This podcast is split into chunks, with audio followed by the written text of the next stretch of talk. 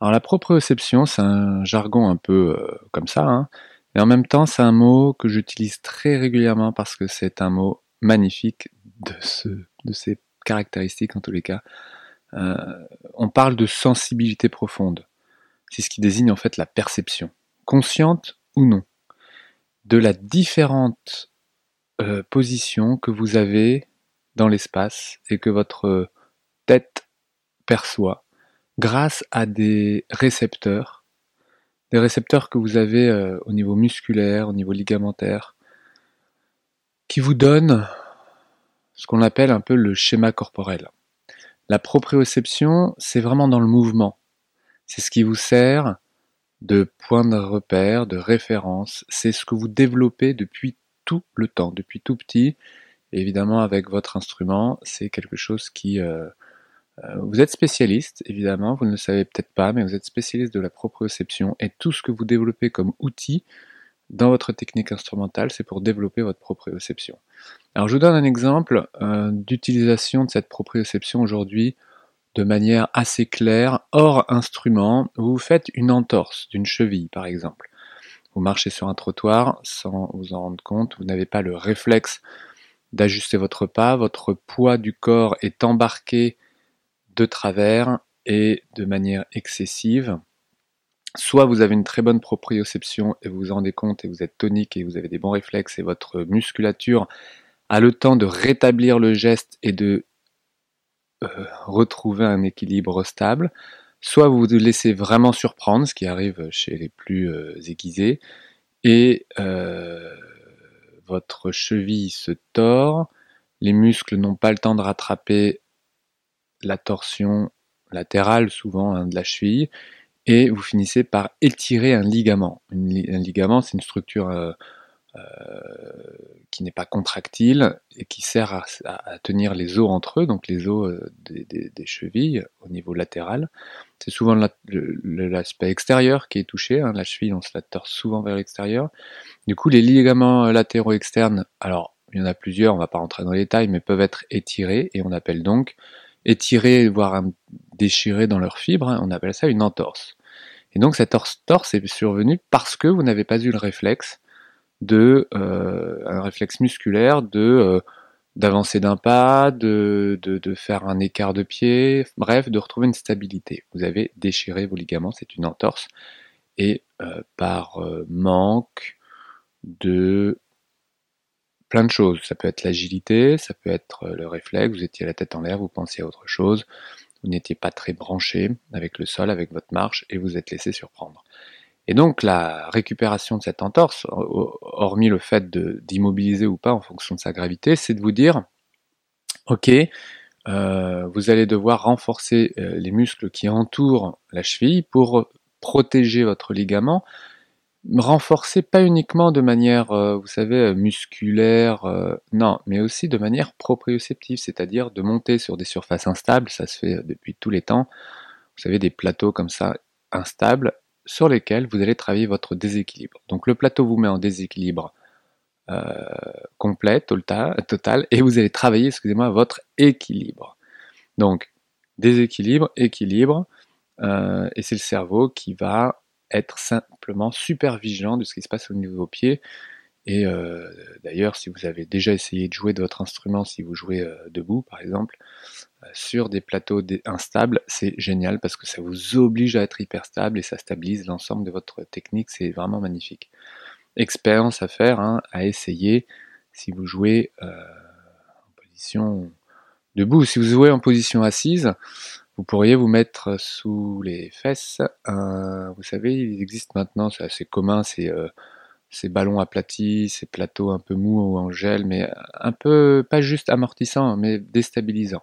Comme si vous jouiez sur un gros ballon. Vous savez, ces gros ballons que l'on connaît maintenant assez, euh, assez bien et qu'on peut utiliser comme assises également. Donc toutes ces assises, ou ces plateaux que vous mettez sous vos pieds en étant debout, sont des déstabilisateurs et qui vous font travailler votre stabilisation vous font travailler votre proprioception.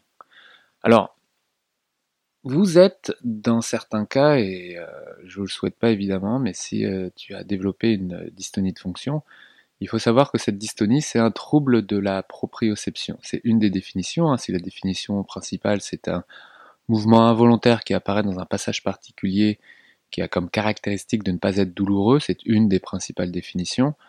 Euh, c'est un chirurgien qui avait euh, défini, c'est Tubiana, qui vraiment avait fait un gros gros travail avec Philippe Chamagne sur la dystonie de fonction. Et ils sont pas nombreux hein, au niveau international.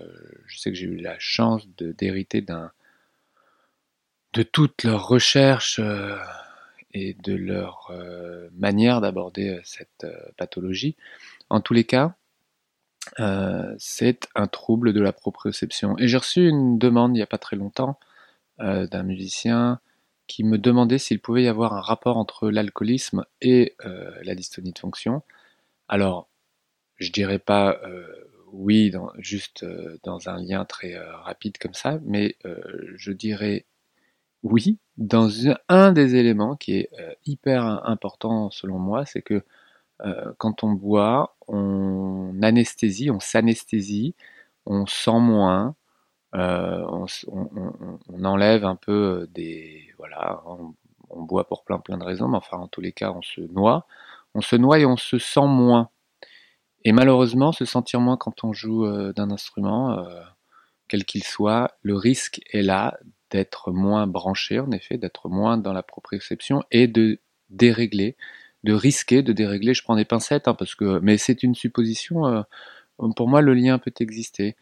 Euh, on est moins branché, on est moins connecté, on est moins à l'écoute, et euh, du coup, on est plus apte à désorganiser son schéma. Et avec le temps, hein, puisque si on parle d'alcoolisme, c'est pas généralement récent.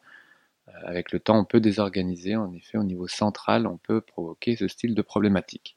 Donc, oui, il peut y avoir un lien. Et dans ce cas, la récupération, euh, je dis pas euh, nécessite euh, d'arrêter de boire, mais en tous les cas euh, de jouer à jeun.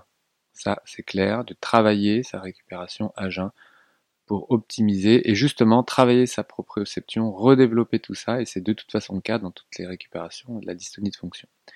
Donc là, la proprioception, c'est un mot que vous pourriez connaître si vous ne le connaissez pas déjà.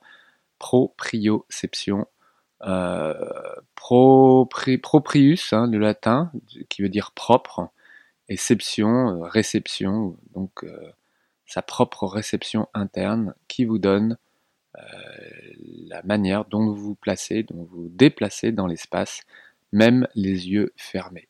Un élément hyper important, amusez-vous avec ça, mettez-vous en déséquilibre, jouez sur un pied, jouez sur une surface instable, fermez les yeux, ressentez, développez votre proprioception au quotidien à l'instrument, mais hors instrument.